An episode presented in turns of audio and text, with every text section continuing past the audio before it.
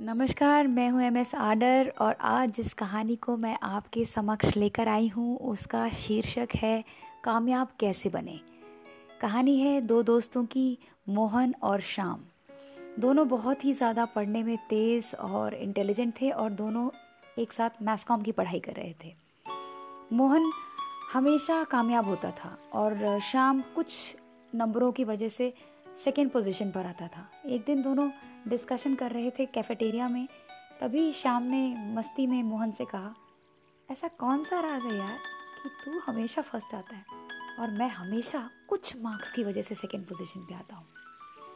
मोहन थोड़ी देर सोचता रहा और फिर उसने मुस्कुराते हुए कहा, श्याम, तुझे एक बात बताना चाहता हूँ।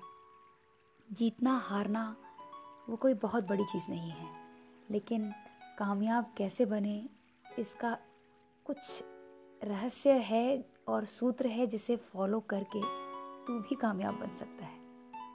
फिर इसी बात पर शाम हंसा और उसने कहा तो बता, ऐसी कौन सी बात है जिसे करके तू कामयाब बन गया? नंबर वन पे रहता है, मैं भी बनूँगा।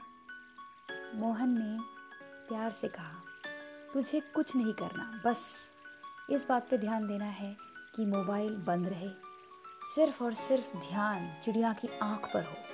जब अर्जुन बच्चे थे और उन सबको कहा गया था, द्रोणाचार्य ने कहा था कि आप लोगों को चिड़िया पर लक्ष्य साधना है। सबने साधा, लेकिन लक्ष्य मिला सिर्फ़ अर्जुन को। द्रोणाचार्य ने पूछा, कैसे?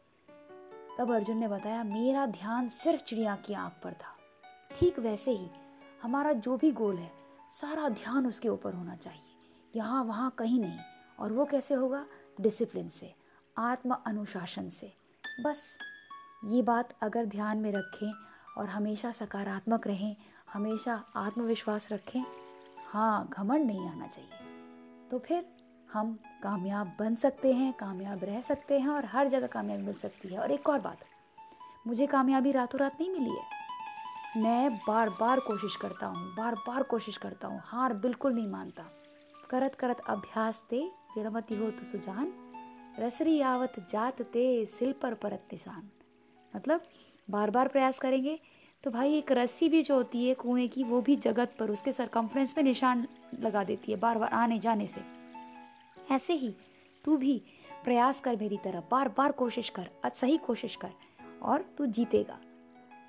आई होप कि तेरे को मेरी बात समझ में आ गई है। अब लेकिन खतरनाक हो गया है। अब तू भी फ़र्स्ट रैंक के लिए मेरे साथ बहुत ज़्यादा कंपटीशन करेगा, लेकिन मज़ा आएगा, क्योंकि मैं तुझसे नहीं, खुद से कंपटीशन करता हूँ।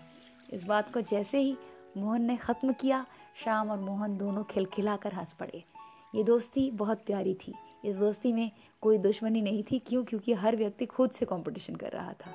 दोस्तों, इसी के साथ इस कहानी को मैं विराम देती हूँ। मिलेंगे नई कहानी के साथ। आशा करती हूँ आप अपने हर एक क्षेत्र में कामयाब बनेंगे और कुछ और है तो हम उसके बारे में और ढेर सारी डिस्कशन करेंगे। नई नई कहानियाँ, नई नई थॉट्स लेकर आएँगे। आपका दिन शुभ हो।